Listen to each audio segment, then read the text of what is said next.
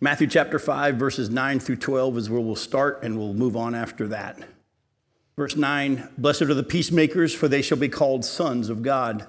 Blessed are those who are persecuted for righteousness' sake, for theirs is the kingdom of heaven. Blessed are you when others revile you and persecute you and utter all kinds of evil against you falsely on my account. Rejoice and be glad, for your reward is great in heaven. For so they persecuted the prophets who were before you. Now, to see this peacemaking, when it says, Blessed are the peacemakers, to see this peacemaking as simply helping people to get along would be to see this beatitude in way too simple a way. The fact that the peacemakers will be called sons of God shows us that this peacemaking is tied to spiritual peacemaking. This is not a the peacemakers of, hey guys, let's just all agree, let's all just get along. That's not what it's talking about. We're going to be, as you're going to see, this type of peacemaking that God's talking about, what Jesus is talking about here, is the peace, making peace between man and God. Go to Romans chapter 5, and we'll kind of start laying this out for you here. Romans chapter 5, look at verse 1. Paul says, Therefore, since we have been justified by faith, we have peace with God through our Lord Jesus Christ. Remember when the angels came and announced the birth of Jesus? They said, What? Glory to God in the highest, and on earth, what? Peace, but not just peace. Peace with whom or on whom his favor rests. You see, God loves the world, and he wants the world to be reconciled.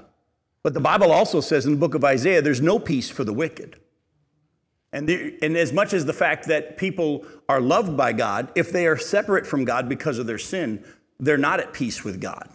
They are doomed for judgment. They're headed for hell. There's a separation because of their sin. And God so loved the world that he sent his son to take care of that problem. And that's why when the baby was announced, when this child was born, he said, Peace has now been given to the world but it's only for those on whom his favor rests. And here we have been justified by faith in Jesus Christ, and that's why we have peace with God. How? According to Romans 5:1. Well, yes, by faith, but keep reading. Through our Lord Jesus Christ. We're at peace with God through our Lord Jesus Christ. Keep in mind, when Jesus said, Blessed are the peacemakers, he's talking about those of us who are being used of God to share the peace of God with the world so they would come into a peace relationship with God. Go to Romans chapter 15 and you'll see it even more clearly. Romans 15, look at verse 13. In Romans 15, verse 13, it says, May the God of hope fill you with all joy and peace in what?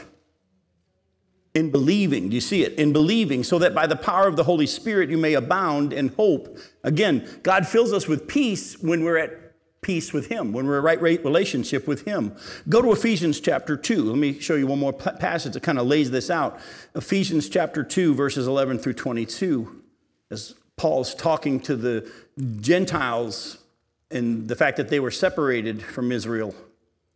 In Ephesians chapter 2, look at verses 11 through 22 says, Therefore, remember that at one time you Gentiles in the flesh, called the uncircumcision by what is called the circumcision, which is made in the flesh by hands, remember that you were at that time separated from Christ, alienated from the commonwealth of Israel, and strangers to the covenants of promise having no hope and without God in the world. But now, in Christ Jesus, you who are far off have been brought near by the blood of Christ, for he himself is our peace, who has made us both one and has broken down in his flesh the dividing wall of hostility by abolishing the law of commandments expressed in ordinances, that he might create in himself one new man in place of the two so making peace, and might reconcile us both to God in one body through the cross thereby killing the hostility. And he came and he preached peace to you who were far off and peace to those who were near. For through him we both have access in one spirit to the Father.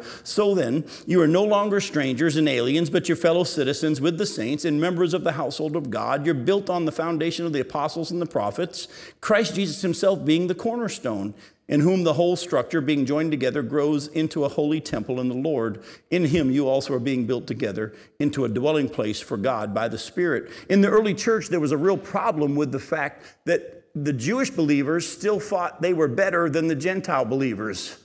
That division that had been there all along in the mindset of the Jews that the Gentiles were unworthy. The Gentiles, they wouldn't even go into their houses to eat, if you remember in our study. The, the Jews thought they were better. Paul had to help them understand look, God came and preached peace to the Gentiles. He's preached it to you Jews who were close. He's done it to remove this hostility. And the church is made up of both Jew, both Jew and Gentile. Yes, God's still got a plan for the nation of Israel, as we've been talking about. But in the church, he's saying, He is our peace. And we now, as people who have been made at peace with God through faith in Jesus Christ, have a responsibility, according to what we've been looking at here in the Beatitudes, to be peacemakers. Well, if we're peacemakers, how are we peacemakers? Do we just tell everybody, let's all get along? Or do we introduce them to the Prince of Peace? That's how you become peacemakers. And those who are introducing others to the Prince of Peace so they can become at peace with God, peacemakers, are the ones who are going to be called the sons of God. And so, People who have been born of God, who have been made pure in heart, the Beatitudes we've been looking at earlier, who live in such peace that their righteous life attracts people to a world, in a world where there's no peace. I'm, I'm going to say that to you again. I want you to let that sink in because that's where we're going to go next. If we're to be peacemakers, we're to be living our lives, and I'm going to show you this from the scripture, in such a way that this peace that we have with God has taken root in our hearts to the point that we're relaxed. We're at peace with God. We know that we're right with God. And our pure heart, our righteous life, what God's doing in us, becomes so evident to the people around us that people actually around us say, I want what you have. You don't have to go stand on a corner and say, You're going to hell. You could just live in this peace that we have in this world. By the way, is the world living in peace right now? Good grief, it's nuts. It's chaos. There's Republican and Democrats fighting with each other. There's people that are killing their kids and then themselves. There's people that are just going into nightclubs and just throwing grenades and then shooting people, or guys that camp in ho- uh, hotels and wipe people out at a country concert. And it's getting worse. By the way, you do realize it's not going to get better. And in this world, God has put, and you're going to see this as we get to the close of our message, He's put people like us who have been made right with God through faith in the Lord Jesus Christ, who is our peace. And we're to be living in such a way that that peace that we've received is evident to the people around us, where people around us say, You're different. We don't have to tell them we're different, it, they'll just notice it. And something happened Sunday night to me that illustrates this so perfectly. I, I, I, was, I had already written this whole study before this past weekend when I was preaching up in Virginia. Now, at this church that I was preaching at, I flew into Raleigh, Durham, drove two and a half hours to Galax, Virginia, preached there for a whole weekend of an ordination council for a young man, was flying back late Sunday night from Raleigh, Durham to Orlando. Now, folks, whenever I fly, and I fly a lot, I always pray before I go to sleep because that's what I want to do when I sleep on the plane. When I get on the plane, I just want to go sleep. I always pray, Lord, if you want me to talk to the person next to me, make it very clear. I'm not one of these ones that thinks Every time I sit in the chair, I have to share the gospel with the person next to me because I know sometimes God doesn't want me to. And so I pray, Lord, you know what I want to do? I want to sleep. When I was younger, I would have the hardest time because I was when I get on a plane, I'm already sleepy. But they're passing out the free cokes and the free peanuts. When I was younger, I had to get my, my coke. Now I don't even care. I can get a Coke whenever I want a Coke. I just want to go to sleep. So I don't even hear them offer it anymore because I am usually asleep before the plane takes off. That's how good at it I am. So Sunday night, I sat down. I always I fly Southwest a lot. I look for my. You get to pick your own seat. I look for a window. First window that's available, I want it. I just want to put my head against the window and I'm out. There was a man sitting on the aisle. I said, "Do you mind if I take that window seat?" He said, "Sure, if you don't mind. I'm trying to save this seat for my wife." And I said, "It's not a problem." I said, I'm going to go to sleep anyway. So I put my head up against the window. I prayed, Lord, if you want me to talk to the people next to me, you have to make that clear. Otherwise, I'm going to sleep. So I did. I was out. Before the plane even took off, I was gone. About 45 minutes into the flight, I am awoken. I'm awoken because she spilled her beer all over me. It woke me up. I thought I wet the bed. All right? It's a lot. I mean, it's a lot of beer that she spilled in my lap. And on top of that, she's so embarrassed, she's already trying to wipe my lap up with a napkin. You want to talk about getting woke up? I am woke up to the fact that I am covered in beer and a lady's wiping my lap with a napkin.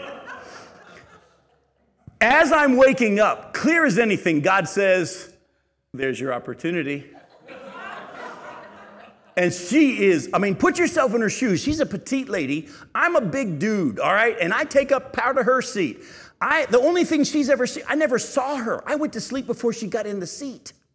So the first time she gets in the seat, all she sees is this big man that's looked like he's been shot with a tranquilizer, you know, and I'm just over there. And then she accidentally dumps her beer all over me. And she's quickly trying to dry me off. I wake up, she thinks I'm gonna be mad as a hornet, and I just start laughing. She's, like, I'm so sorry, I'm so sorry. I'm like, I was like, you know what? It's fine. I said, I just need you to write a note for me because I'm going to have to explain this. I'm going to have to explain this to my wife because I'm going to come home smelling like beer. She goes, You don't understand. I am so sorry. I said, It's okay. I didn't even really feel it. It was a light beer. Because it was. It was, a, it was a light beer. She said, I am so grateful that you are reacting the way you're reacting. I thought you'd be mad. I said, Ma'am, I'm not mad at all. I said, Be honest with you, it doesn't bother me. And uh, she goes, well, What do you do? And I said, If I told you, you have to promise you won't be scared. She goes, I'm scared already. I said, I'm a preacher. Oh, I am so sorry, sir. I mean, that's when they start getting into calling you father and all this stuff. I said, relax, relax. I said, it, it, we're, we're good. We're really, we're fine with this. This is, well, that opened a door for us to just talk. And through that talk, I was able to share the gospel with them. I wish I could tell you, oh, they got saved. But it was such a cool interaction. The doors opened for open conversation. They were asking questions. I was asking questions of them. They were asking questions about how my ministry worked. They took a business card. They're going to go and check it all out and all this stuff. We land in Orlando, and uh, we were near the front, so we were one of the first ones to go down to luggage. If you've ever been to Orlando, you wait a while for your luggage to come. It's just the way it is at Orlando. So we're there. Uh, their son's with them now he was sitting in the back with some friends, and he starts to go looking for the bags that are coming out. And the, and the husband stops him and says, Look, son, there are other planes that are getting their luggage here too. We just got here. There's no way those are our bags. But as he said that, I noticed my bag come off. It was our plane, which is crazy. And I walked up and I said, This actually is our plane. Look, here's my bag right here. And they go, Are you always this blessed? and I said, I hope you're blessed too. And then I told the lady, I said, and we would have never met if you hadn't spilled that beer on me, because otherwise I would have slept through the whole plane. Go to James chapter 3.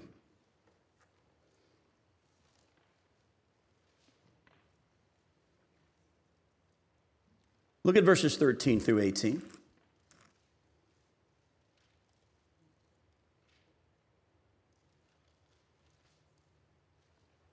Who is wise and understanding among you? By his good conduct, let him show his works in the meekness of wisdom. But if you have bitter jealousy and selfish ambition in your hearts, do not boast and be false to the truth. This is not the wisdom that comes down from above, but it's earthly, it's unspiritual, and demonic. For where there's jealousy and selfish ambition, where that exists, there's going to be disorder in every vile practice. But the wisdom from above is first pure, then what? Peaceable, gentle, open to reason, full of mercy and good fruits, impartial and sincere.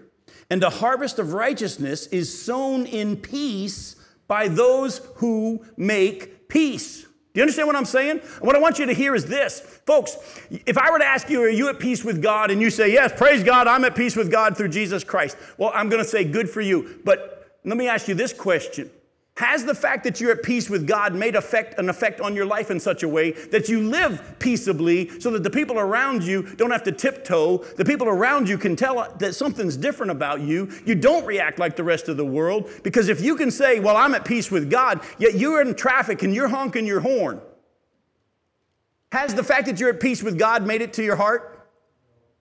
See, the Bible says true wisdom is not jockeying for position, bragging about how many scriptures you know. True wisdom is peaceable and gentle. Well, I think the Bible says that the evidence of the Spirit is love and joy and peace and patience, gentleness, kindness.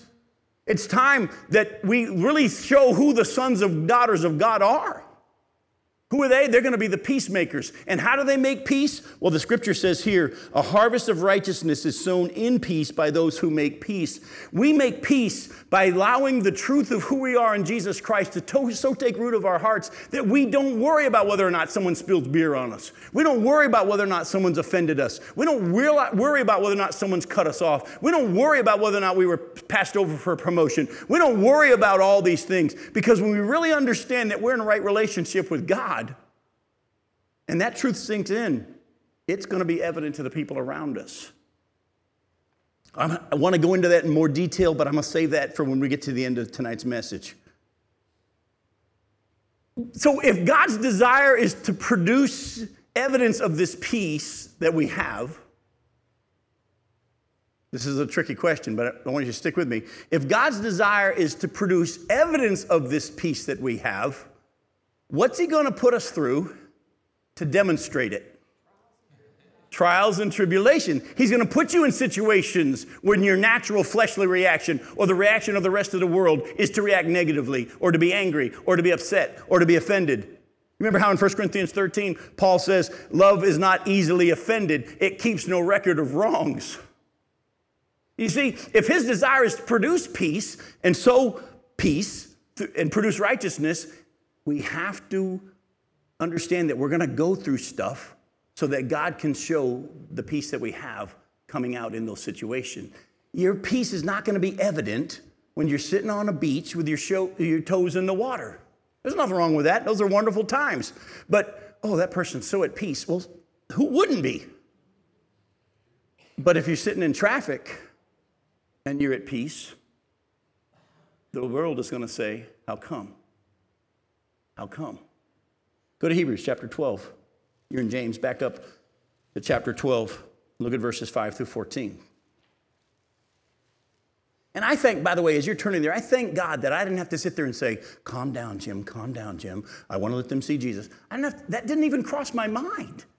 It was like God so clearly just said, This is cool. And it was. It really was. It was light. All right, go to Hebrews 12. Look at verses 5 through 14. And you have you forgotten the exhortation, some of your translations say encouragement, that addresses you as sons? My son, do not regard lightly the discipline of the Lord, nor be weary when reproved by him, for the Lord disciplines the one he loves, and he chastises every son whom he receives. It's for discipline that you have to endure. God is treating you as sons. For what son is there whom his father doesn't discipline? If you're left without discipline, in which all have participated, then you're illegitimate children and not sons. Besides this, we've had earthly fathers who disciplined us and we respected them. Shall we not much more be subject to the Father of spirits and live? For they, the earthly fathers, disciplined us for a short time as it seemed best to them, but He, God, disciplines us for our good, that we may share His holiness. For the moment, all discipline seems painful rather than pleasant, but later it yields the peaceful fruit of righteousness to those who have been trained by it. Folks, I've heard too many Christians over the years say, I got to work on my patience. No, you can't. But if you ask God to produce this patience in you, which is an evidence of the Spirit, and you ask Him and you believe that He will, you watch how He will but he's going to put you in situations. But people say, don't ever pray for patience. You ever heard Christians say that? So, did you hear what they're saying? Don't ever pray for evidence of the Spirit. No, ask God for this patience. I want the evidence of you and me to be seen to the people around me. God says, okay, but that means I'm going to put you in situations to demonstrate it. Okay. Do your work. Because I want to be one of these sons and daughters of God who are peacemakers. I want to be one of those people who we live next door to two guys that are homosexuals. They know who I am, they know what I do. We've lived next door to them for 18 years. But you know what? Every time I mow my lawn, I'll edge theirs. And by God's design, when I had non Hodgkin's lymphoma, one of the guys named Brian ended up having non Hodgkin's lymphoma at the exact same time. He was one month ahead of me. And we walked through non Hodgkin's lymphoma together, talking with each other about our doctor's visits and latest reports and all that. When, they were, when he was designated clear of cancer and I was designated clear of cancer, we celebrated and we, my wife made, makes bread. She makes amazing bread. And she made a loaf of bread and sent it over to him with scripture that talks about how Jesus is the bread of life. And these two guys who know that we believe that homosexuality is a sin according to God's word also know that we love them. And they sent a thank you card over saying, We are so glad you are our neighbors. But it was because we said we have to work on loving them. No, folks, we're in a right relationship with God. We want them to have that right relationship with God. That's all. We don't want them to think we're right and they're wrong. We just want them to have the same right relationship with God. And these guys know where we are, but there's, the, there's something about us. Tonight, before I came over, the other guy, uh, Bill, came over to introduce me to their new puppy they just got. The puppy's name is Kylie, and he wanted us to meet their new dog, and they're so excited about that. I'm going to go one more, one more passage. Now, actually, for the sake of time, I'm going to keep moving. There's good news. With each of these Beatitudes, there's good news. Spiritual peacemakers will be called what, according to the Beatitude in, in Matthew 5, verse 9? Sons of God. Go to Romans chapter 8. With everything we've just looked at, something that Paul says here is going to make a whole lot more sense. If the peacemakers are going to be called sons of God, look at Romans chapter 8, verses 14 through 17. For all who are led by the Spirit of God are sons of God. Isn't that interesting that God would choose the word led by the Spirit? The Bible actually says in Galatians chapter 5, verses 25 and 26, if we live by the Spirit, let us also keep in step with the Spirit. You can be born again, but not walk in the Spirit. But those who are led by the Spirit are the sons of God. For you didn't receive the spirit of slavery to fall back into fear, but you've received the spirit of adoption as sons, by whom we cry, Abba, Father. The Spirit Himself, the Holy Spirit, bears witness with our spirit that we're children of God. And if we're children, then we're heirs, heirs of God, and fellow heirs with Christ, provided, provided we suffer with Him in order that we may also be glorified with Him. You see it? The struggle in this life that most of us whine and complain and mope and get upset about is designed by God to show the difference between us and the rest of the world. If there was ever a time in which you should let your light shine or your light could be seen, it's pretty easy now, wouldn't you think? You don't have to work at it because the world is so dark. And God's desire is that in this life where it rains on the just and the unjust, there's who's saved and who's not would become evident to the world because of our reaction. But it's not happening because most Christians, even though they're at peace with God, have never allowed the truth of that fact to sink into their hearts and manifest itself in how they treat their wives, how they treat their husbands, how they treat their neighbors, how they treat their boss. So I'm going to ask you again are you at peace with God through Jesus Christ? You say yes, I'll say good for you. Let me ask you the next question, though. Has the truth of that peace with God made it to your heart to the point that you become a peacemaker? See, it's one thing to say, I'm at peace with God. It's another thing to say, but I want to share it. I want to share it. In John chapter 1, the scripture says that those who received him received the right to become children of God. I'm going to ask a question of you. I'm going to ask a show of hands here tonight. How many of you, when you grew up, were like me, and there was a family in your town that had more money than your family, and you found yourselves a few times wishing that you were in that family? Ever, has anybody ever been there? I could. I, we've all done it. When I asked Tuesday night, like 80% of the room raised their hand. We've all done it. We all grew up that way. I, ours were the Todgeses. They owned the hardware store in town, and they had a lake house too. And I remember as a kid, a lot of times thinking, "Man, I wish I grew up in the Todges family." Well, guess what, folks? If you're a child of God, who's your daddy? The King of the universe. And didn't in the story of the prodigal son, which I think should have been renamed the loving father, Isn't, didn't in that story the father say to the son, My son, you're always with me and everything I have is yours?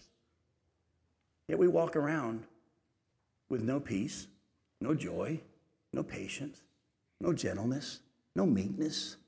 The evidences of those of us who are born again in the Beatitudes, the evidence of kingdom people is not being seen by the church. Now, this is where I, like I told you last time we met, don't go home and say, I'm going to do better. You can't do better. Go to the next one. And back to Matthew chapter 5. Blessed are those who are persecuted for righteousness' sake. Now, we're not going to spend too, too much time here. We're going to hit it pretty quickly.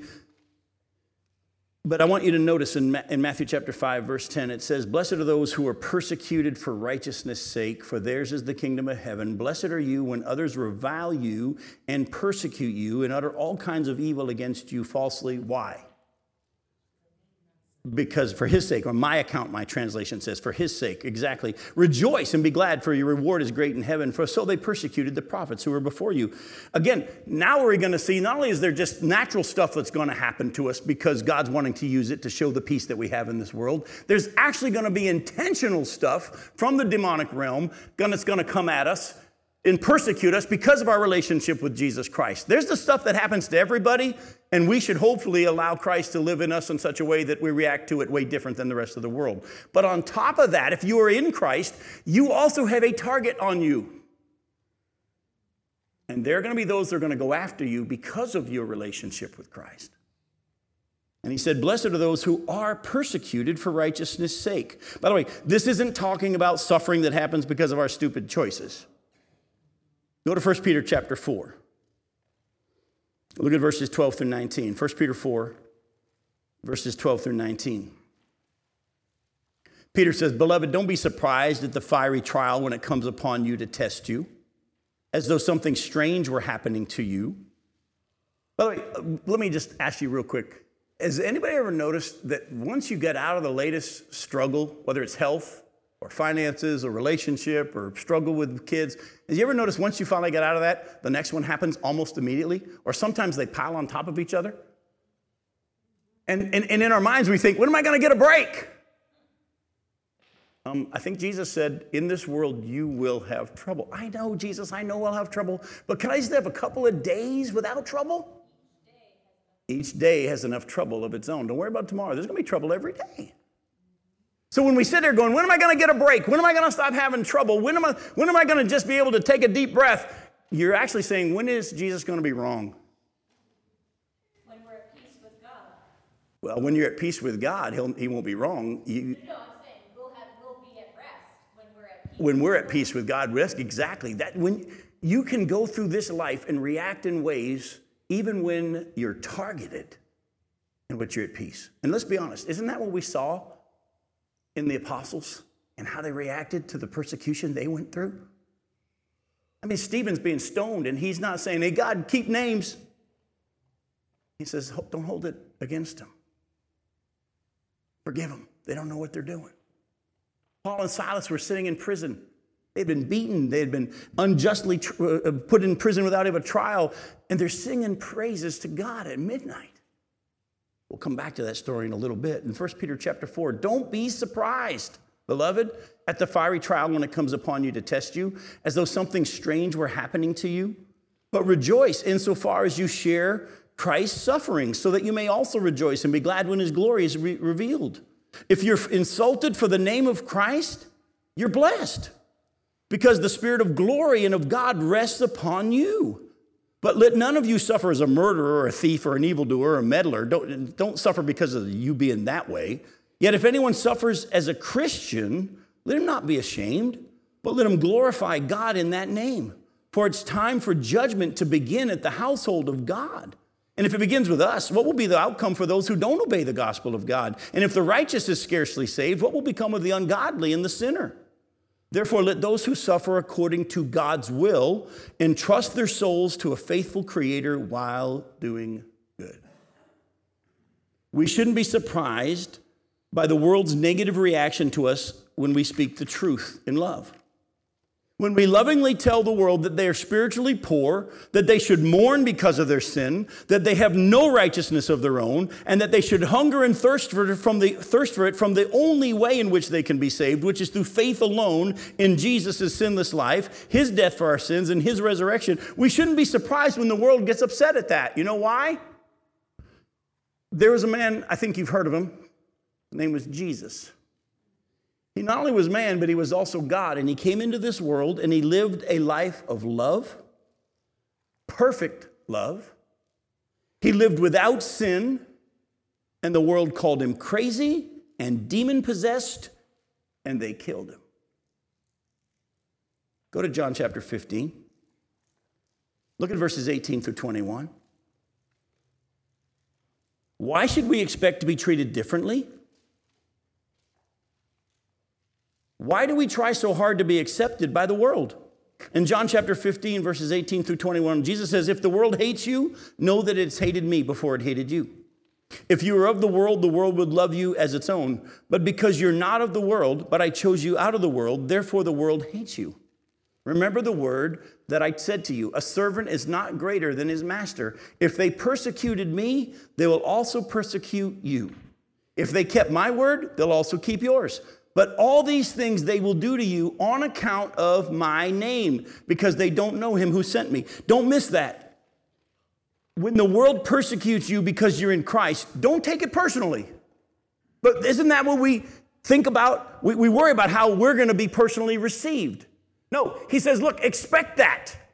Actually, go into every encounter that you go and share the good news, every encounter that you share the love of Christ, every encounter that you want people to know that you're in Christ and who He is and what He's done. Go into it expecting them to negatively react. Just recently, I heard a, an evangelist who shares the gospel with Muslims put it this way He said, We've been called by God to be fishers of men. He said, If you know anything about fishing, the fish don't help you get them in the boat.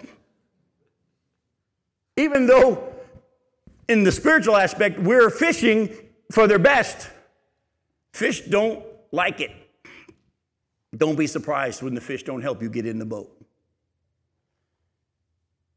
But when they persecute you because you're in Christ, don't take it personally. They really aren't hating you. Who are they hating? They're hating Jesus. Oh, and by the way, Jesus himself said, if they reject my words, they're not rejecting me.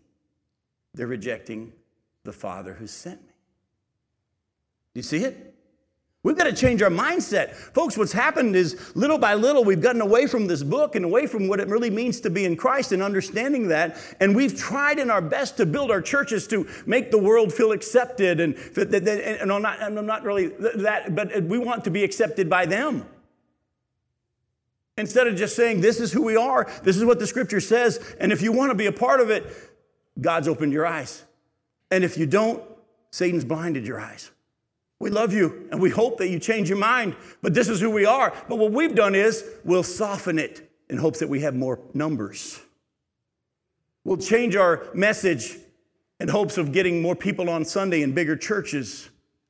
And folks, we've been taught to measure church growth and the Bible actually says that you don't worry about that stuff. That's what God takes care of. One plants, another waters. It's God who takes care of the increase. The Bible actually says that wide's the path that goes to destruction. Many go that way. Narrow's the road that goes to eternal life. Few there be find it. Yet we in the church today are focused more on are we growing in our numbers? Are we doing? And we start focusing on the wrong thing instead of just resting in Christ and allowing Him to do what He wants to do through us. And then so when we start focusing, are we growing? Are we reaching people? Are we doing all these things? Like you've heard me say before, Paul never ever wrote to a church and said, How many you are running? He never wrote to a church and said, How many of you reached for Christ? He actually said in 2 Corinthians chapter 4, if what I'm saying to you makes sense, God's opened your eyes. If it doesn't, Satan's blinded your eyes. I'm just to go share it, and I leave the results to God. People say, oh, Jim, the church is dying. Well, then Jesus lied when he said that the, he'll build his church and the gates of hell won't stop it. But what happens is, is we now want the world to like us. Jesus said, Blessed are you when you're persecuted because of me. Yet we desire, how can we do this where they won't persecute us? Go to Acts chapter 9.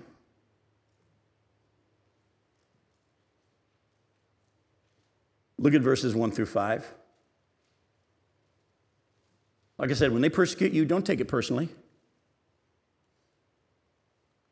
Saul, by the way, we know him as Paul. He wrote most of the New Testament, but this is when he was before he was saved.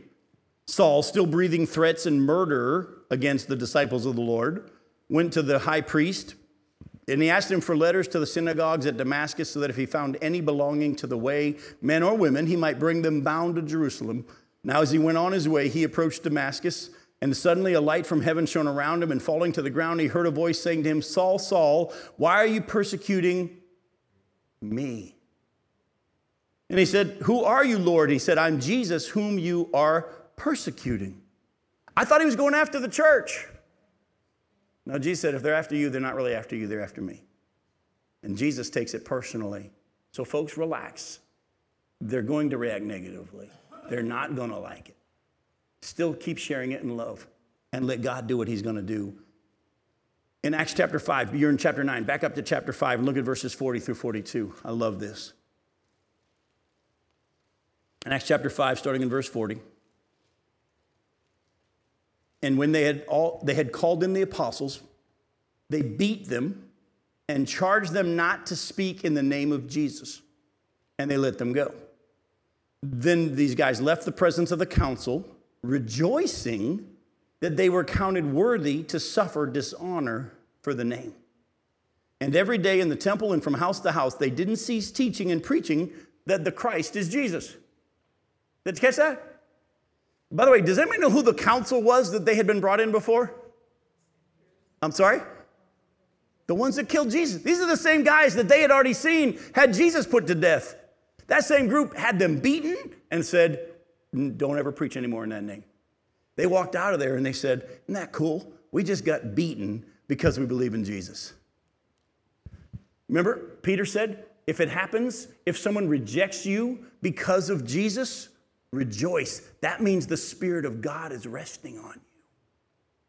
Satan don't care about you, but he doesn't like Jesus. And if he goes after you because you're in Christ, rejoice.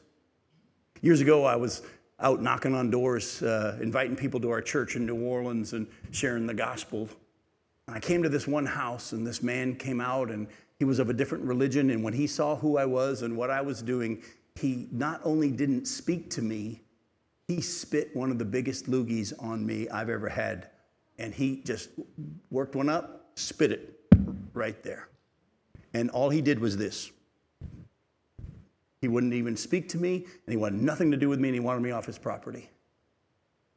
And I went home saying, check it out. Because he didn't know me from a hole in the wall. He did that because of Jesus.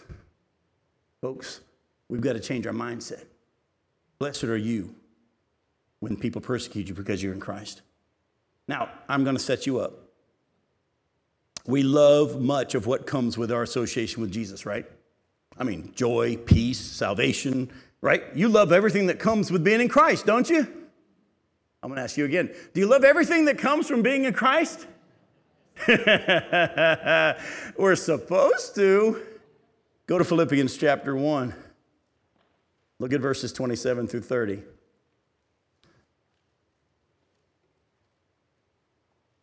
Philippians 1, verse 27, Paul says, Only let your manner of life be worthy of the gospel of Christ. What that means is if you are one of those people honking horns in traffic, take the Jesus fish off the back of your car. Only let your manner of life be worthy of the gospel of Christ, so that whether I come and I see you or I'm absent, I may hear of you that you're standing firm in one spirit, with one mind, striving side by side for the faith of the gospel, and not frightened in anything by your opponents. This is a clear sign to them of their destruction, but of your salvation, and that from God. For it has been granted to you that for the sake of Christ you should not only believe in him, but also suffer for his sake. Engaged in the same conflict that you saw I had and now hear that I still have. Did you catch that? It's been granted to us, that's a gift, that we not only believe, but that we would also what? Suffer. By the way, with each beatitude, there's good news. And I put in my notes, good, I need some right now. Not only is persecution for Christ's sake proof that you're in the kingdom, go back to Matthew chapter 5. Look in verse 12. Rejoice and be glad, for your reward is great in heaven.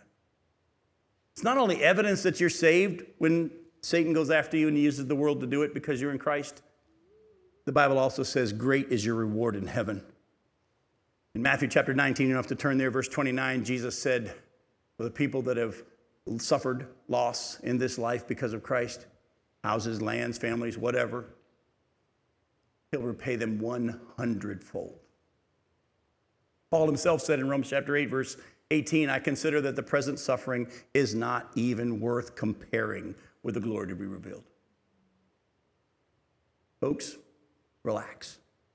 Let the peace of Christ rule in your hearts and let the people see around see it when they run into you. Go back to Matthew chapter 5 now and look at verses 13 through 16. We're going to cover half of this in the time we have left. Jesus says, You're the salt of the earth. But if salt has lost its taste, how shall its saltiness be restored? It's no longer good for anything except to be thrown out and trampled under people's feet. You're the light of the world. A city set on a hill cannot be hidden. Nor do people light a lamp and put it under a basket, but on a stand, and it gives light to all in the house. In the same way, let your light shine before others so that they may see your good works and give glory to your Father who's in heaven. We'll only have time tonight to deal with the salt side. We'll deal with the light side when we come back in two weeks. Now, we're most likely very familiar with these verses. Anybody here not ever heard of salt and light, that we're salt of the earth and light of the world? None, no, we've all heard that, correct? But I honestly think that many of us are not familiar with the context of the salt and light passage.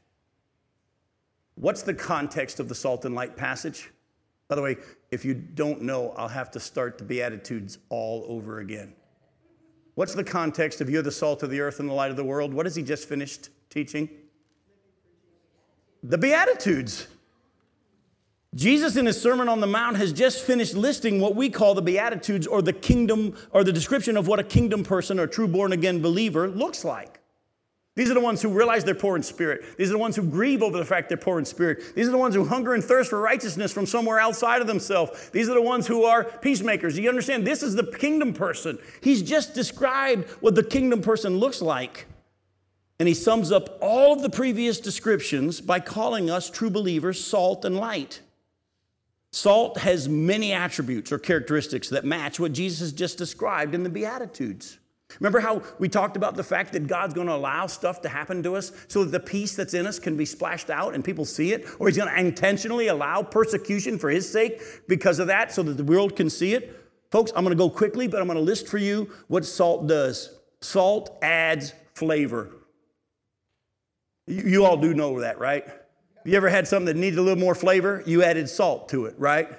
Salt adds flavor. The Bible actually says that when we go into the world, our change of life, who we are, that joy that we have, should actually have an effect on the people around us. Go to 1 Thessalonians chapter 1, and I'll show you what I'm talking about. 1 Thessalonians chapter 1, verses 2 through 10.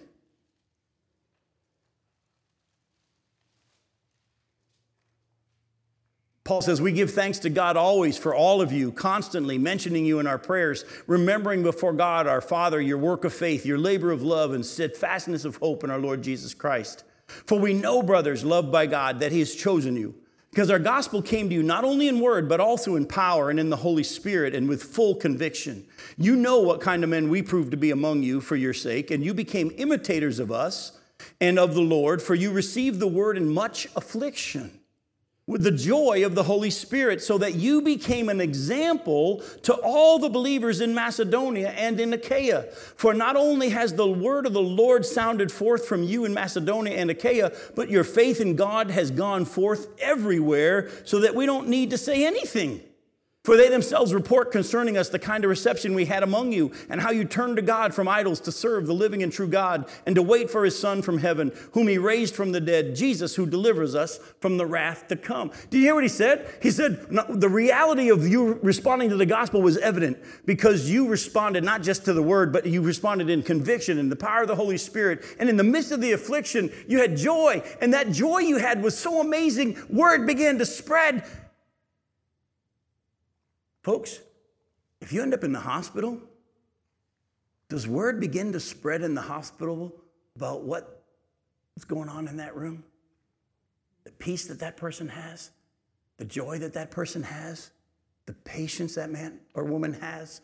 By the way, do you need a little bit of patience when you're in the hospital?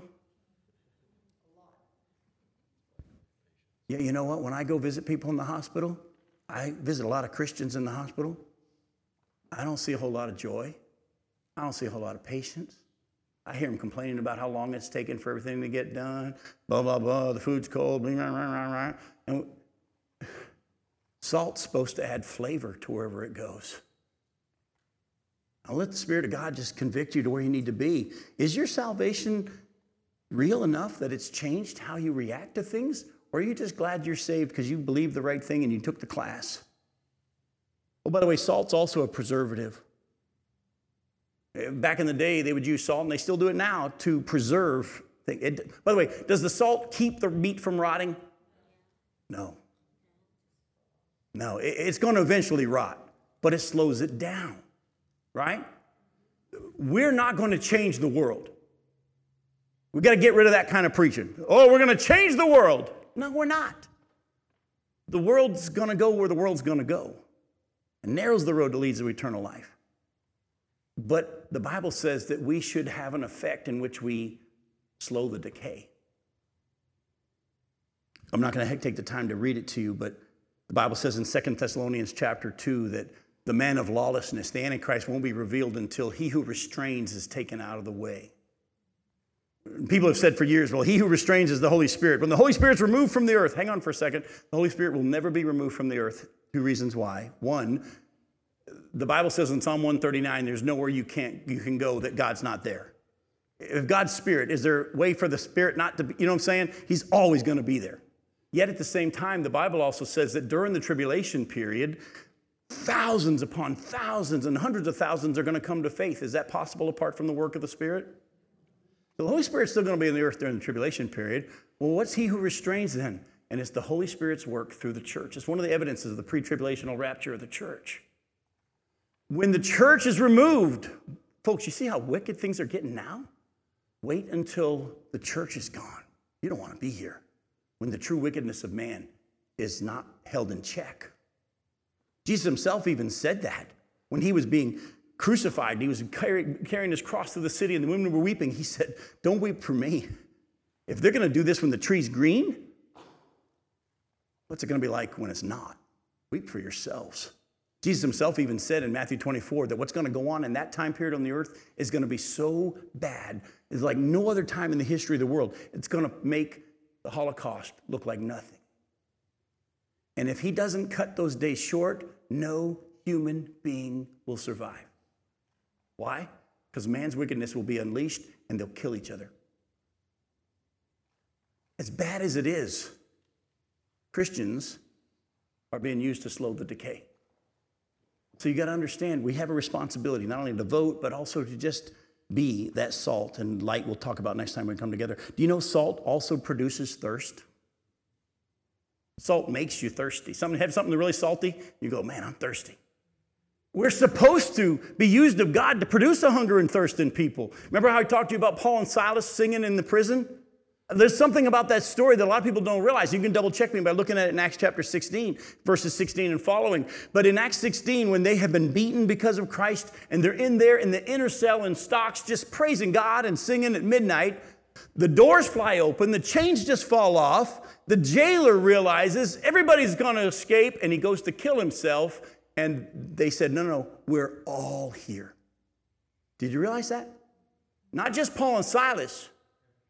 All the other guys that were prisoners, nobody left. And what does the jailer say? Brothers, what must I do to be saved?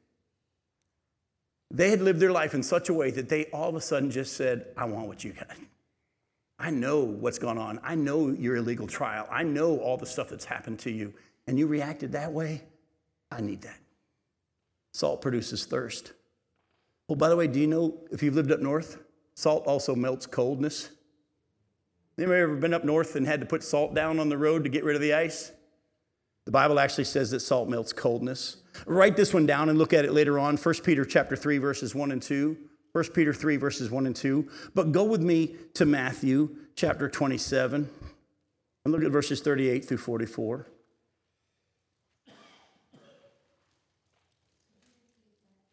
Which one? The First Peter one? First Peter 3, 1 and 2. And now we're turning to Matthew 27, verses 38 through 44.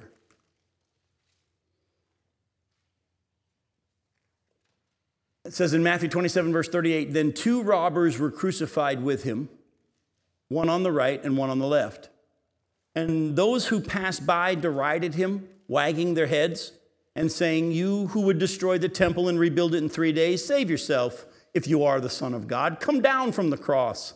So, by the way, who's talking through these people right now? That is Satan. That is so clearly Satan. I mean, he's the same one that said, If you are the Son of God in the wilderness, come down from the cross, save yourself. So all the chief pri- also the chief priests with the scribes and the elders mocked him, saying, He saved others, he cannot save himself. He's the king of Israel. Let him come down now from the cross and we'll believe in him. He trusts in God. Let God deliver him now if he desires him. For he said, I am the Son of God. And the robbers who were crucified with him also reviled him in the same way. So are both robbers making fun of him? Yeah, but salt melts coldness. Go to Luke 23.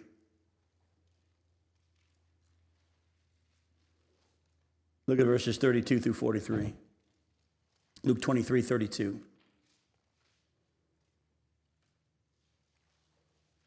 Two others who were criminals were led away to be put to death with him.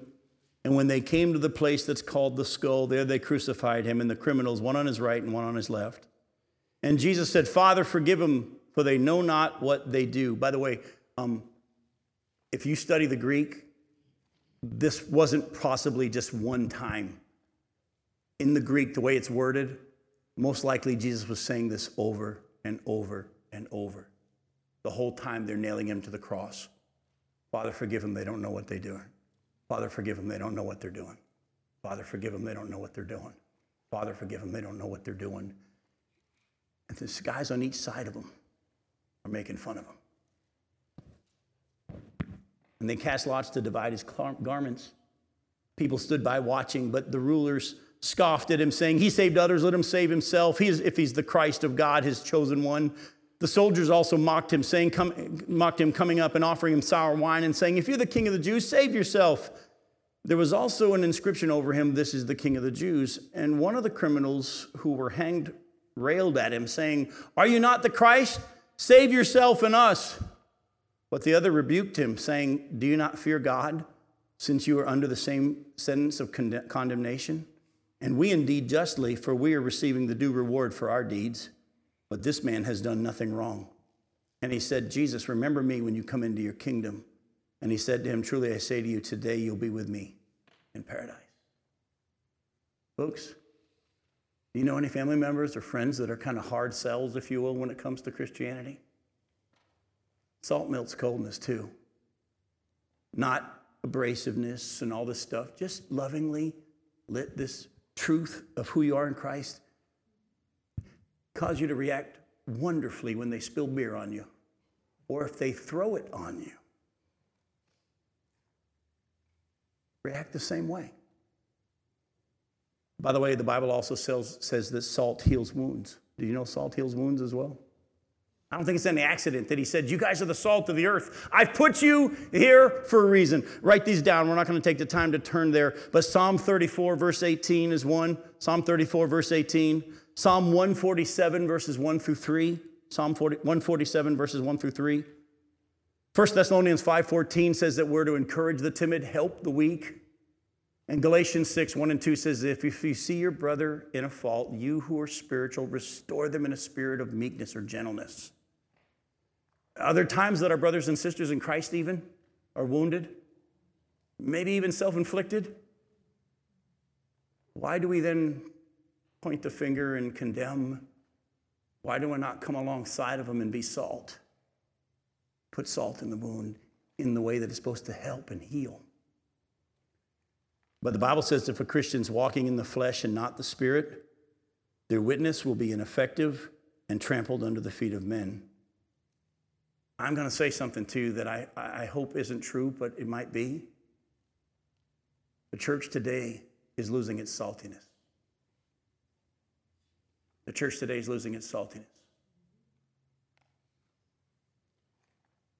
Years ago, when I was pastor in Chicago, there was a man that showed up at the church one Sunday with his wife. His name was Bruce, her name was Lynn. It was an interesting situation when they came, and I always want, I've never been a pastor who wanted to, hey, can I make you a church member? Actually, I didn't want them to be church members because once they became members, they became problems, you know? But I always wanted to know what God was doing because people don't just walk into a church on their own. The Bible says no one seeks God.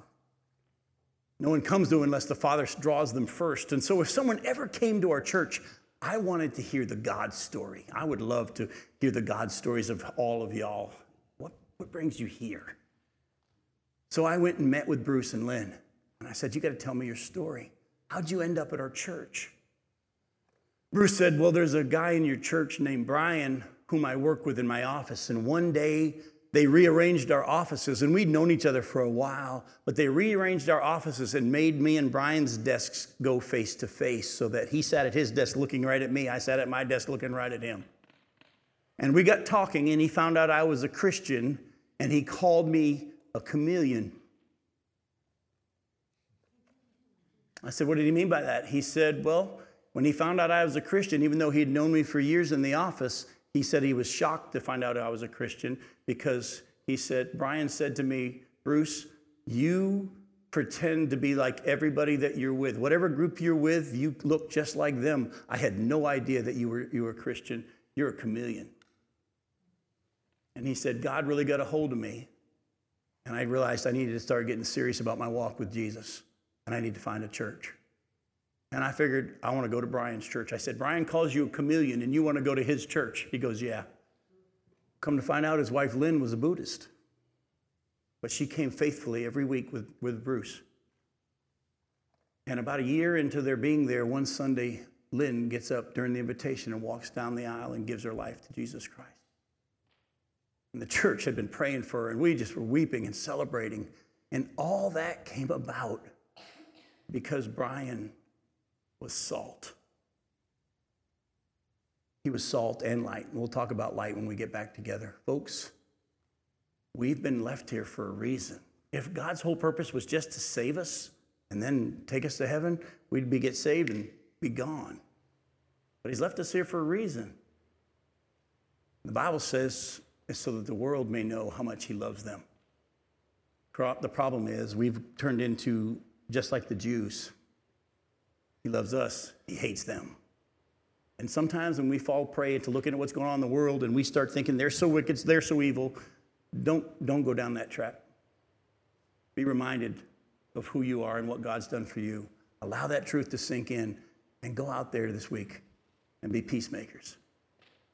Be salt. I love you. We'll see you in two weeks. Thanks for coming. And have a happy Thanksgiving.